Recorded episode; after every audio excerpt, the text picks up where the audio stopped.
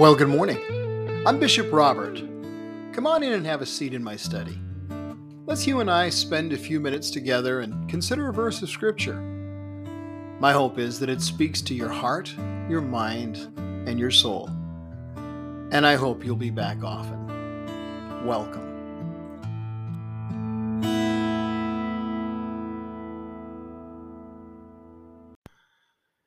If you have any experience either cooking or baking, you know that serving something that's not quite done can be a mess. My wife makes amazing banana bread. She gathers the various ingredients on the counter in our kitchen and begins to mix them together in perfect proportion. Oil, flour, butter, sugar, bananas all find their place in the mix at the right time and in the proper amounts. Here's the thing you need all the ingredients. Uh, try to make the bread without the baking powder, and you're going to end up with a squashed mess that looks nothing like the loaf is supposed to look. Every ingredient has to be included if you want the proper outcome. Some of these ingredients taste pretty good all by themselves. Sugar is top of my list. Mary Poppins had it right. A spoonful of sugar helps the medicine go down, but it's not bad on its own either. But that's pretty much as far as it goes for good ingredients. Now I hear you say, wait, wait a minute, Bishop. Bananas are pretty good. Well, they used to be, all right. But but the bananas that are used in banana bread have to be old and soft and almost rotten. I mean, from all appearances, no longer good but actually perfectly suited for banana bread. Then, of course, once the ingredients are properly combined, you've got to bake them. And you'd better be prepared to do it for the full amount of time and at the right temperature. And one more thing the baking pan has to be able to withstand the temperature of the oven, too. In other words, it's a process. And that brings us to today's verse. I'm certain that God, who began a good work within you, will continue his work until it's finally finished on the day when Christ Jesus returns. The perspective of our preparation doesn't differ too much from what one might expect of a banana bread mix if it could verbalize its thought through the process. We like having one ingredient added to our life but we're less than happy with others. I mean, sugar is great. Thank you very much. But raw eggs? And why do I need three of them? I mean, surely one raw egg is enough, right? Oh, and then comes the mixing. All the elements sloshing together in ways that make no sense. I mean, there's no order. Everything just loses its individuality.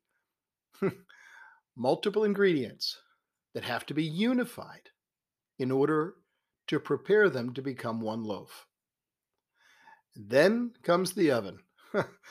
if you remember the illustration of the goldsmith from Constant, you'll recall that a high amount of heat is needed to melt the gold and cause the impurities to rise to the surface so the goldsmith can remove them and purify the gold. Here, high heat is the factor that catalyzes the mix and makes it ready for its intended use. If you don't get this part right, you're going to end up with a gooey mess, and it's going to be right in the middle of the loaf. Take my word for it. You may be able to salvage part of the ends of the loaf, but you're going to have to cut the heart out of your bread. God knows what He's doing. He mixes you together with other believers. He places you in a church, a vessel designed to hold you together during the cooking process. He brings about situations that put the heat on you. It's part of the process of preparation, needful to make you into what he needs you to become. For the oven to have its intended effect, it has to be calibrated correctly. If you have an oven set at 350 degrees Fahrenheit and the oven's actually only 310, your bread won't be ready when you expect it to be. Your church must be properly calibrated in its handling of God's word if it's going to have its intended impact on you. You don't need 88% of God's word to have its intended effect. You need it all. Oh, yeah. And you can't just toss the pan into the oven any old way you'd like. It needs to be positioned properly, preferably in the center of the oven and close enough to the top to get the benefit of the rising heat. You and me, we we need to be centered in God's will and close enough to him so we're surrounded. But when the bread is done, oh my, it's beautiful. The aroma alone can make you hungry. And the flavor of those bananas, the ones that looked like they were well past their prime and pretty useless, well, their flavor is balanced, developed by all the other ingredients, and it turns out they were each needed. Each one played a part, just like the life we lead for Christ, just like the body of Christ. Each part needs the other. God knows precisely what you need, and He knows how much of it you need and when you need it. He has created good works for you to walk in, and He knows what it will take for you to be successful as you walk in them. He knows how much pressure, how much heat, what temperature your oven needs to be at, and He knows when you're done.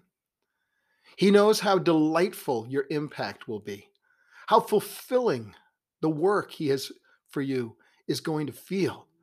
He knows when, where, and how He's going to use you for His glory. You're going to love it. It's going to be the high point of your life. And He promises that He won't give up until you're well done. Those words, by the way, those are the words you're going to want to hear when you meet him face to face. Well done, my good and faithful servant. Let's celebrate together. I'm certain that God, who began a good work within you, will continue his work until it's finally finished on the day when Christ Jesus returns.